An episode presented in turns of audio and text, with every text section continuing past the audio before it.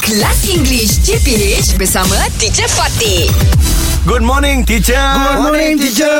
Good morning, boys. Good Teacher. morning. Okay, Wow. today I just want to go through very quickly. Okay. Okay, sure. Um, you know some of the phrases that we use. Mm-hmm. Um, we use them sometimes incorrectly. Oh, I Alright. see. Alright. For example, I've seen many people, or I've heard many people coming up, let's say, to ask for autographs. I'm sure you all also you've you've experienced it. Yeah, yeah. Okay. Then they say after you sign, they say, "Oh, thank you for your sign." Or they'll come and ask you, "Can I have your sign? Can I have your sign?" Yeah, yeah, yeah, Is that right or not? It's so? wrong, No, teacher. It's wrong. Can I What should- get your autograph? autograph or Signature. correct? Yeah. Oh, why, why, what, what's Yes, wrong with yeah. sign? Sign is Sign and technology. sign Signboard. tanda tanda gitu. Sign. Oh. That's a sign that something is not right. Oh, Yeah. tanda-tanda. Ada tanda tanda. Signature is your tanda tangan. Or Oh, signature? I have your signature. Yeah, may I have your signature, please? Yeah. All right. So it's not can I have your sign? Nak sign, please. Ah, nak sign please like sign apa? you know, nak cahaya. You nak sign board?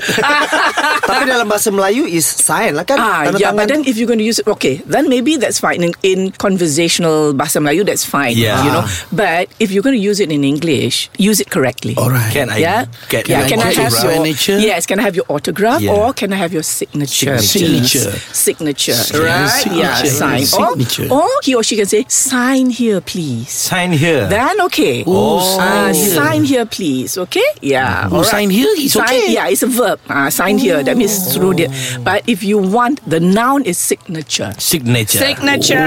All right. Like and- okay. Another one is again. Many Hmm. times I've heard you borrow or you lend me. What's the difference? Oh. Borrow and lend. Land is uh, past tense no. Eh, okay. Okay. Borrow. Pinjam. Pinjam. Can I borrow? Can I borrow your lighter? Okay, lend also Sewa, pinjam sewa. kan dalam bahasa Melayu. Uh-uh. Okay, but in English when you borrow is from. You know you borrow, you take from somebody. Okay. Okay, okay. Like, I Shuib. borrow this from Shuib. Yes, may I borrow your car, Shuib? Can. Okay. I will lend you my bicycle. Oh. Oh, kita pinjamkan land. Ah.